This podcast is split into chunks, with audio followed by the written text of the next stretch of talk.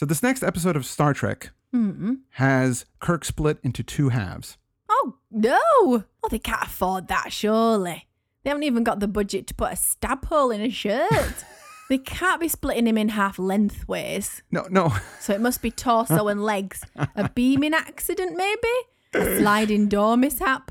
This does not sound right. No, he splits into a good half and an evil half. Ah, right, okay. Then here are my predictions. Mm-hmm. There's going to be a lot of Gollum type talking to himself in different voices. Mm-hmm. Kind of like a, a devil and an angel thing, maybe. Mm. The evil side will let loose and start perving over Rand. Ooh. They might have different hairstyles, so he has to brush it differently when he switches into the evil side. Uh-huh, uh-huh. They'll battle over how to fly the ship, and then McCoy will rip the shoulder off his shirt, because money seems to be no object for this, and inject him with the cure. You really seem to be getting into the groove of the show, because a lot of those are very plausible. Oh, yeah? And at least one of your predictions is totally right, but ah. it goes even further to a horrific effect. Oh.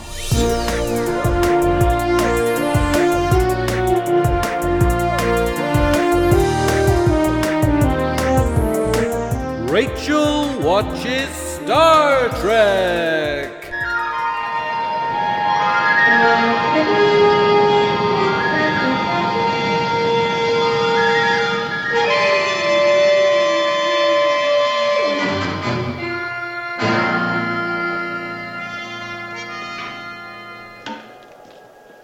should make a good specimen. Temperature's starting to drop. Yeah. At night, it gets down to one hundred twenty degrees below zero. That's nippy. Oh, Mister Decay. You may think that that good specimen is my wonderful wife, Rachel Lackey, mm. and you would be correct. Mm. But I'm just Chris Lackey, and you're listening to... Rachel Watches Star Trek. Where a lady in her thirties starts watching Star Trek for the first time. And so far, I personally am loving this. Uh, this episode is called The Enemy Within. And up front, there were some deeply disturbing things in this episode that I didn't remember as a youth. We'll get to that when it happens in the show. But mm. the show starts off with the Enterprise doing a geological expedition on the planet Alpha one seventy-seven. The opening image is awesome. On the planet, we've got a wistful-looking Sulu mm. holding a dog which is wearing a lion costume with a unicorn horn and antennae. The horn wasn't enough. They had to go, you know, we want to make sure this is an alien dog. Put some antennae on him. The Sulu and the guys, the protective burkas are forgotten. They yeah. can't even be bothered with jackets in no. this mission. No. They've learnt zero from previous outings. You don't know how correct you are. Or do you? Maybe you actually do know how correct you are. Oh, what? Uh, what do you mean? They don't learn things at oh, all from episode to episode. Does that go on? Oh, yeah. One of the techies, uh, this guy Fisher, falls and cuts his hand open. Mm. Um, he falls into this brownish orange ore powder, so it's all over his little outfit. They beam him up for treatment, but the ore messes with the transporter. That's the teleportation device that gets people up to the ship. It causes some slight problem, but it's quickly fixed, and they send Fisher out to be properly decontaminated. Oh, yeah, just bring him on board, have him interact with people, and then decontaminate the uniform. So then Captain Kirk beams back to the ship. He looks really weak and dizzy, and Scott has to guide him off the little stage and out of the room. It's a transporter room. It's not a little stage. That's the first time we've seen him looking so weak, I think, yeah. and not quite in control. They mention they probably shouldn't leave the beaming room unattended, but they mm-hmm. do. And in pops another Kirk. Yeah. He's uplit and accompanied by sinister music. Uh-oh. I think there's some eyeliner as well. And at this point, I turned to you and I said, which one do you think is the evil Kirk? No subtlety at all. So evil Kirk is lurking around the ship like a caged panther. People see him, but assume he's just good Kirk doing some kind of comedy bit. Like the time that he tried to talk Ren Faire talk all day. And there's that one day where he wore his uniform backwards. Wait, is the Ren Faire talk? Is that just someone pretending to be English? Yeah, but like a really bad English accent. Oh, yeah. yeah. Oh, yeah, that's good. And they say things like, m'lady, you know, mm. a lot. You know, no English person says m'lady now. So he keeps suddenly whipping his head around to stare at things. And he's got no badge, so you know, they know it's him. The no badge thing was totally a mistake. Oh. They, uh... Th- there was some contract thing where they have to get their costumes cleaned daily. The person that cleaned the costumes forgot to put the badge back on. Oh. And there's a couple times that happens in the show where the badge is on and then the badge is off. You would think there'd be some kind of continuity experts, but I think it just really shows you how low budget this show really was. Oh, I don't know. We're, we've been watching clips of The Room lately, so it's looking pretty good in comparison to that continuity and all that. So Goodkirk heads to his glittery bed, surrounded by artifacts in his room. Yeah. As he nicked those from aliens. Uh, well, I probably legitimately acquired them in some, some way. What do you think the set designers are trying to say about him? Well, I think maybe it shows that he appreciates uh, their cultures, their art and their histories, and he's a man of the galaxy. He's one of those world traveler types yeah. who pick up a bunch of artifacts. Yeah. And, it depends and, whether you've nicked them or if it's a replica that you've bought in a tourist shop. I'm thinking that he probably got them legitimately, being hmm. that he is a high-ranking Starfleet officer, and they've got pretty, you know, high standards for that kind of thing. Now, Evil Kirk is off to sickbay uh, because he knows that uh, Doctor McCoy has hooch. Yeah, so Evil Kirk growls Saurian Brandy at McCoy, then grabs his neck when he doesn't give him any and takes it. He storms off, continuing to audition for the role of Richard the Third. I would cast him. So not only is Evil Kirk evil, he is drunk. Mm. He is drunk Evil Kirk. Not a great combo. And now he's off to Yeoman Janice Rand's quarters, and uh, she's the attractive blonde lady that everyone's always perving over. Yeah, they're perving on her. And then I thought, I hope this doesn't get rapey. Mm. We have a glimpse of Rand's room with abstract art on the walls. We haven't seen the rooms personalised before, have we? I don't think so. Hey, would you hate abstract art less if you knew aliens had made it? Are we in the Star Trek world? As mm. in there are aliens and alien cultures and things like that? Mm. Yeah. We are in that. Because yeah. if we weren't and you said, oh, look, we found alien artwork, I would be blown away, no matter how crappy it was. But if... We were, if we were in the Star Trek world and there were Vulcans and Klingons and all that stuff, I would be equally unimpressed. Oh. And for the record, I don't dislike all abstract art, just stuff that looks like it was made in five minutes and thrown together by like a drunk child. Hey, it'd be really hard for a drunk child to do a proper circle. Well, okay, yeah. There's the red circle on a white background. That stuff is, is ridiculous to me. It's like, oh, look, I spent two minutes on this thing. fifty thousand dollars, please. Two minutes. It's ridiculous. Uh, so we pop back to Kirk's room to see Good Kirk having a shirtless stretch with his towel. What's he been up to? Spock's been sent to check on him. I really liked the scene as uh, Kirk is shirtless for no reason, really. Mm-hmm. And then Spock is, you know, really beating around the bush as well. He's mm-hmm. like, so how are you? Oh. Is there anything I can do for you? And Kirk's going like, what are you, what is your problem? Why are you asking me these things? And he goes, well... McCoy said that you came in and roughed him up and stole his brandy. Oh. And then Kirk, this is Good Kirk here, says, uh, yeah, I didn't do that. McCoy must be playing a joke on you. And then I thought, really? This is the kind of joking that goes on on this ship? Yeah. Like, hey, Spock, the captain just smashed my head with a brick. You better go talk to him. Ha, I got Spock good with that one. Hilarious. Yeoman Rand gets back to her quarters to find Evil Kirk waiting for her. Evil Kirk mentions that she's been hiding her feelings and claiming that she's too beautiful to ignore mm. and too much of a woman. And they've both been pretending too long. Now, again, this is probably legitimate. They they seem to do have something going on with each mm. other. But of course, their positions uh, make it impossible for them to have a relationship. Evil Kirk suddenly grabs Rand and starts kissing her really hard and mm. rough. And she resists a bit and things get super violent. So it gets full on rapey. Mm. Like Evil Kirk tries to rape her. And I did not obviously remember this. And it is horrific. I called it, didn't I? Yeah, you did. She manages to scratch his face with her nails and escape. She gets to the door, opens it up. And then there's a, a crewman outside and he comes in to kind of see what the heck's going on. And then Evil Kirk decks him and then runs off. Mm. Now, I always thought of nineteen sixties T V as being so sanitized, but they did some brutal stuff. Mm. And we're only like five episodes into this new sci-fi show, and the male lead is attempting to rape someone. Yeah. And I know it's an evil version mm. of him, but that is that is some dark stuff. Yeah. So in sickbay, Rand is being questioned by McCoy and Good Kirk. And uh, Good Kirk is like, you know, I don't know what you're talking about. This did not happen because obviously it wasn't him. It was Evil Kirk. And he even points at his face and says, look, no scratches. Uh, but Rand and the crewmen were like, no, it was definitely you. We saw mm. him. So finally, Spock deduces there's an imposter on board. Poor Rand having to face her attacker, who's also her boss. She's cowering, seems really young and small in this scene. Yeah. She says, "You were hurting me." He said, "It wasn't me." And she didn't want to get him into trouble and said she wouldn't oh. have mentioned it. It was quite chilling, really. Heart- heartbreaking. Her loyalty to him, her subservience and her need to protect him, taking precedence over her human rights. She's socialised as a woman to protect men despite being violated. It happens too often still. Yeah. Ugh. Yeah. This is something about Rand's character as well. Like, I think they write her as sort of a nineteen sixties woman, mm-hmm. whereas Uhura, I feel, is really empowered. Like, mm-hmm. I couldn't see this happening with her. I feel like she would have just totally kicked his ass. I think a lot of women freeze during a sexual assault, empowered or not. Yeah. Obviously, she didn't expect anything like this to happen. Yeah, and she didn't even freeze, did she? She tried to fight back. She did. And whether Uhura would have been any stronger than her, I don't know. Yeah. Essentially, she did get herself out of the situation. She did. Scotty calls the crew to the transporter room and shows them a new development. They beamed up that little dog with a horn and antenna. And a few minutes later, the transporter made another one. The second one is all mean and aggressive, and the first one is all lethargic. Hmm. He thinks it's the ore, which had some kind of magnetic properties that screwed up the transporter system. So they can't beam the rest of the crew up.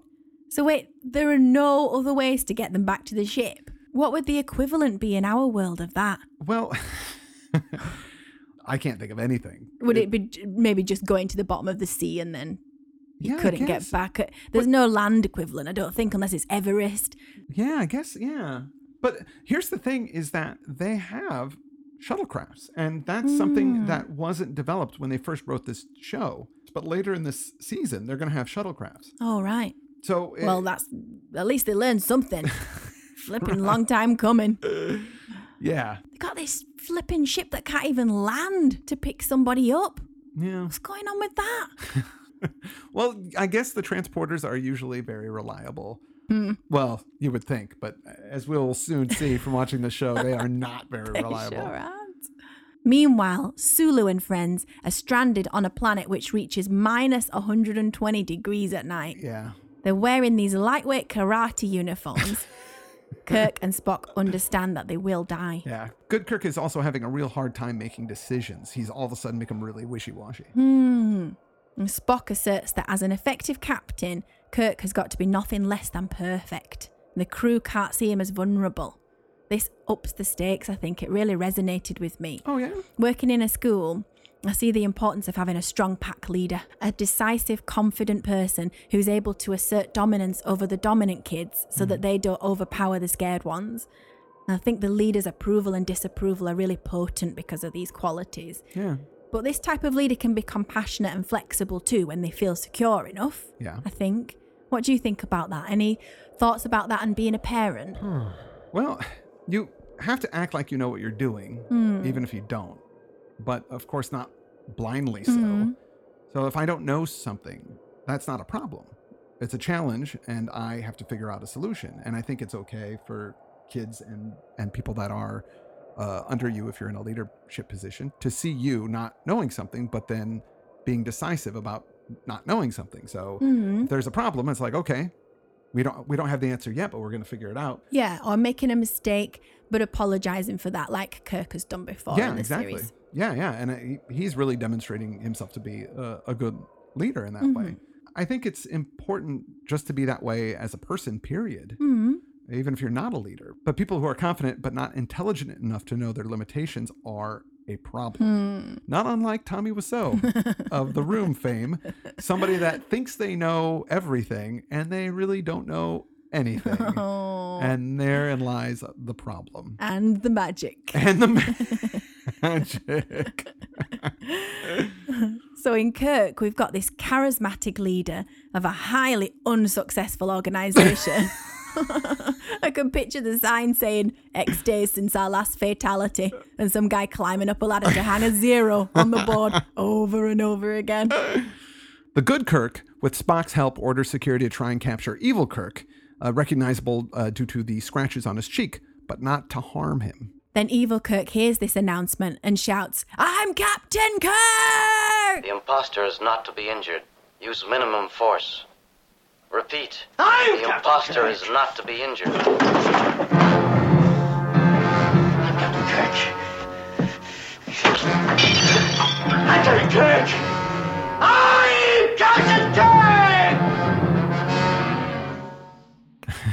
wearing more eyeliner now.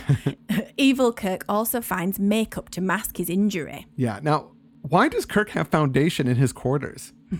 Do people in Starfleet still wear makeup? I mean, and the men? Like, is that just part of the uniform? Is you've got to wear some makeup? Hey, why not? Well, I guess so. I mean, he just has a tub of foundation he sitting might, on his dresser. He might have some tats he needs to cover up. He might have some neck tats. Oh, golly. So Evil Kirk commandeers a phaser from a security guard, and then he punches him out.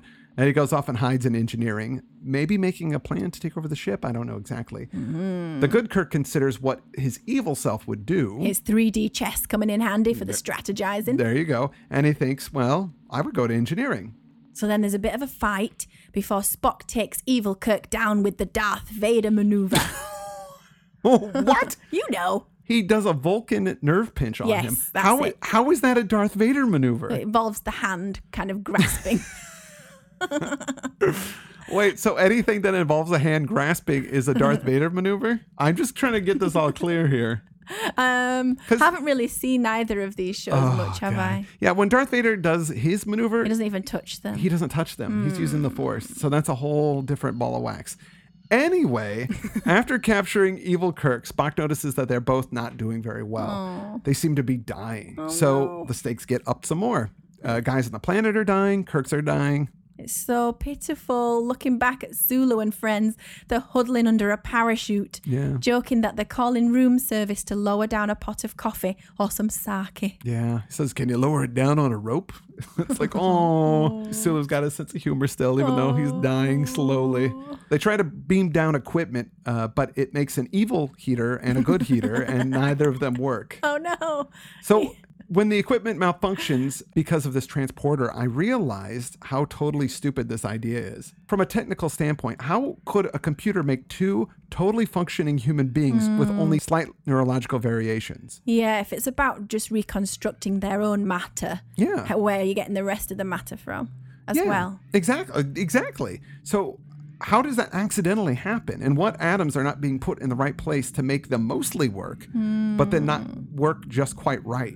And I know it's sci-fi and you have to suspend disbelief, but when the equipment wouldn't work, that just for me was like, come on, there, it's that equipment is so much simpler than a human being. And that doesn't function at all. Eh. Yeah, did that lose you a bit? It did. And also, why can't they put a rope down with some coffee or get Sulu back up on a rope? They don't have a long enough rope. Uh, I don't think so. Oh, well. I tried. You tried. So Spock describes the two Kirks. There's hostility, lust, and violence versus compassion, love, and tenderness. He says to be an exceptional, strong leader, he needs his evil side properly controlled. It reminded me of a This American Life episode on testosterone that All was right. re-aired recently. Mm-hmm. It talked about a guy whose testosterone depleted due to a medical condition. He said he became less able to make decisions or to have opinions. And then the team making the show got their testosterone levels checked. And the most assertive, decisive woman had the highest testosterone among the girls. Reminded mm. me somehow of that hormone. Yeah, yeah. Wait, wait, was this a double-blind test? It, oh, it was just anecdotally. Who do you think will come? Yeah. They just ranked each other. That's it was just out of yeah. interest for them. That's that's what I'm saying. It yeah, seems very anecdotal. It's not anecdotal. Proving anything. It's, the whole thing is me giving you an anecdote. I mean, it's not science. It's just reminded me. In sickbay, Evil Kirk wakes up screaming. He's dying. Kirk asks, how can I survive without him? He comforts him, holding his hand, saying, hold on, I won't let go. Wow. My mind was getting a little bit blown at this point. Mm-hmm. And then Evil Kirk dies, or so I thought. Yeah, he didn't he didn't die. He just sort of passed out a little bit. Oh, did he? I didn't know that you actually thought he died. Yeah. But yeah. There is this strange tenderness between the two Kirks. Yeah. And it's very physical as well. The t- t- like they they touch each other a lot. Mm. And I... I gotta say, it did make me think about Kirk slash Kirk fiction, mm. which I'm sure there is plenty. Oh, is there? I haven't looked. I will. So McCoy says, let's have a brandy. So what's the alcohol situation in this world? Yeah. Is it Saurian brandy or nothing? Is there just one bottle between them on the ship? Uh, and who are these Saurians? And why have they been able to beat off all the competition like some space mobsters? Well, um, the Saurians are these gray, purple lizard people, and they actually only appeared in the first Star Trek movie, uh, like in the background. They're mm. we're not they're not even really a featured alien, uh, but they have lots of other alcoholic beverages later in the Star Trek series. Uh, there's Klingon blood wine, Ooh, Romulan no. ale, and of course, Warp Core Breach Cocktail. Ooh, uh, sounds a bit dangerous. Yeah, and exciting. Mm. Uh, but I, I think that they can synthesize. They have like synthahol is what they call it, which mm. is synthesized alcohol. Mm. And I'm not sure whether or not that actually gets you drunk or or not. It mm. must, though. Anyway, yes, there is all types of alcoholic beverages in Star Trek. Just for some reason, Saurian Brandy is very popular. Oh. Uh, Spock and Scotty attempt to use power from the ship's impulse drive to reverse the transporter on the horn dog with antenna. horn uh, dog. Perhaps you noticed that Scotty, James Doohan, the actor, is missing his middle right finger. Oh, no. Yeah, it's just a real quick shot, and they do a pretty good job of hiding it. But it turns out, I, I did a little research on this, that he got his finger shot off on the beach at Normandy Ooh. on D Day. Whoa. Freaking Scotty was at wanting D Day. Wow. Ooh, he Lost got his... off, he, I guess he got off pretty lightly then if, it, if the bullet got that close. Well, hit him. Yeah, well, took his finger yeah. off. Yeah. Jeez. They sedate the evil dog and they put them together on the transporter. Two dogs enter, one dead dog comes out. Yeah. And finally, McCoy gets to say his iconic line. He's dead, Jim. Scott and Spock are back to try and figure out, you know, what the heck went wrong and see if they can actually fix the system because, of course, all those dudes are down there dying. Mm-hmm. McCoy says to Spock, for once, I agree with you. That's some shade. It is. I'm like, wait a minute. Spock's right almost all the time. Yeah. Shut your mouth. Kirk's willing to risk his life on a theory so that Sulu and friends can be saved. Poor Sulu's down there with his frosty facial hair. No time. Can't wait. Reminding us that the stakes are high and urgent. Yes. So for some stupid reason, they leave the Kirks alone together. Mm. And evil Kirk tricks good Kirk into letting him go. They fight. Evil Kirk wins, taking good Kirk's green tunic. Oh, the little wrap over top. I love it. Yes. Uh, though in the earlier episodes, this green tunic shirt shows up. It was actually made for this one first because this was shot before before the others were shown. Oh, it was? Yes. They specifically made the green tunic for this episode so the audience could tell evil Kirk from good Kirk. Uh-huh. Right. Once on the bridge, he orders the helmsman to leave orbit and forget about the landing party. Oh. Good Kirk and McCoy show up. No one knows which Kirk is which. For about two seconds before evil Kirk starts grabbing people and yelling, it's my ship! He doesn't have the cunning and charm of a true evil person. No. Yeah, evil Kirk and good Kirk have a kind of standoff, but good Kirk says to evil Kirk, we need each other. And then evil Kirk keeps saying that he only wants to live. And good Kirk gently reassures him. And it's kind of mm. weird, you know? Scotty says it's time to give it a whirl. And they go to the transporter room. Kirk hugs evil Kirk. So he's got evil Kirk with his back to us, played by another actor, yeah. and holds him on the little stage. It's really tender, kind of sexy. Yeah, well, so much Kirk on Kirk. So much Kirk on Kirk, yeah. I liked it. They beam away and, and then back into one person. Hooray, he's back, and immediately decides, get those men aboard fast. Sulu and friends are brought back safely. Uh, back on the bridge... You know, Spock says something really creepy to Rand. Hmm. And he goes, the imposter had some very interesting qualities. Wouldn't you say, Yeoman? Hmm. Which is like... I didn't catch that. Yeah. It was kind of like she was into rapey Kirk. Oh. Like, that, that's the implication. Hmm. And, um, you know, the actress that plays her, Grace Lee Whitney, she wrote in her autobiography... that uh, I can't imagine any more cruel and insensitive comment a man or Vulcan could make to a woman who has just been through a sexual assault. Mm. But then some men really do think that women want to be raped. Oh, gosh. Yeah, it was really inappropriate. And Richard mm. Matheson, who wrote the episode, he didn't put that in there. That was something Roddenberry wrote in. Mm. And Matheson didn't like that line as well. And Richard Matheson is awesome. But the episode concludes with this. All sections report ready, sir. Good. Thank you, Mister Spock. From both of us. Shall I pass that on to the crew, sir? The imposter's back where he belongs. Let's forget him. Captain, the imposter told me what happened. Oh? Who he really was. And I'd just like to say that... Well, sir, what I'd like to say is that... Thank you, Yeoman.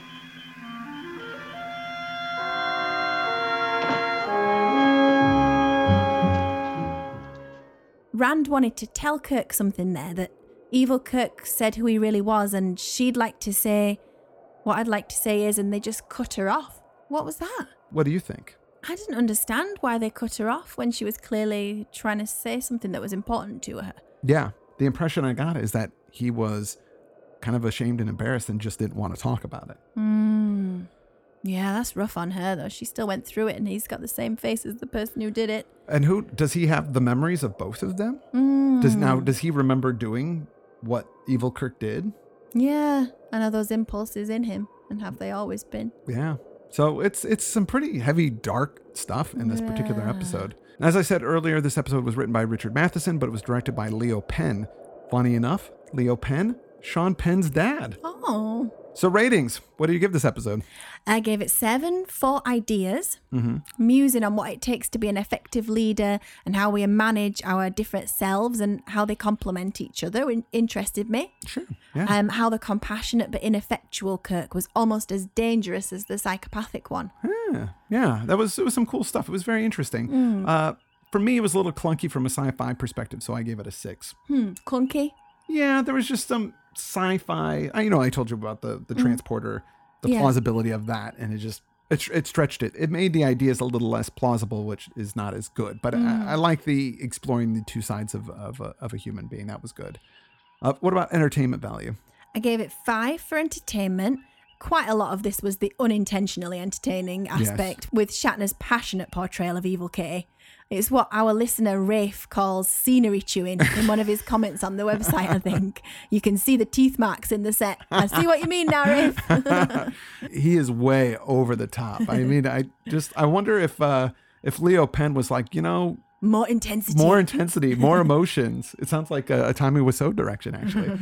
I also gave it a five. It is about what I expect from Star Trek, no more, no less. Hmm. Sexiness, I've given it a two. Maybe, yeah. maybe a little bit more for the Kirk on Kirk, but it's minus because of the rape. Obviously. Yeah, the attempted rape uh, just made me sad. But, yeah. but you're right. The Kirk on Kirk stuff was very provocative. So it takes it from a zero to a two. Mm. So the next episode we have is called Mud's Women. Oh. And uh, mm, I think we might be back on an alien planet. Maybe. We're going to find out next week. Rachel, I just want to say I... really enjoy watching Star Trek with you, and you make it so much fun, and it, it's really enjoyable to watch it with somebody that has very fresh eyes and an outside perspective. Oh, thank you. I, I mean, I don't think you need any additional enjoyment from Star Trek than you've already been getting for four decades. You'll watch it gladly at any moment you possibly can. It's true. But uh, I am enjoying um, getting to know what this strange world involves and feeling a little bit fond for it, despite the kind of cognitive dissonance of I am watching Star Trek and kind of enjoying it, which goes against everything I've ever known. Well, with that, I'm Chris Lackey. And I'm Rachel Lackey. And you've been watching... Rachel Watches... Star Trek!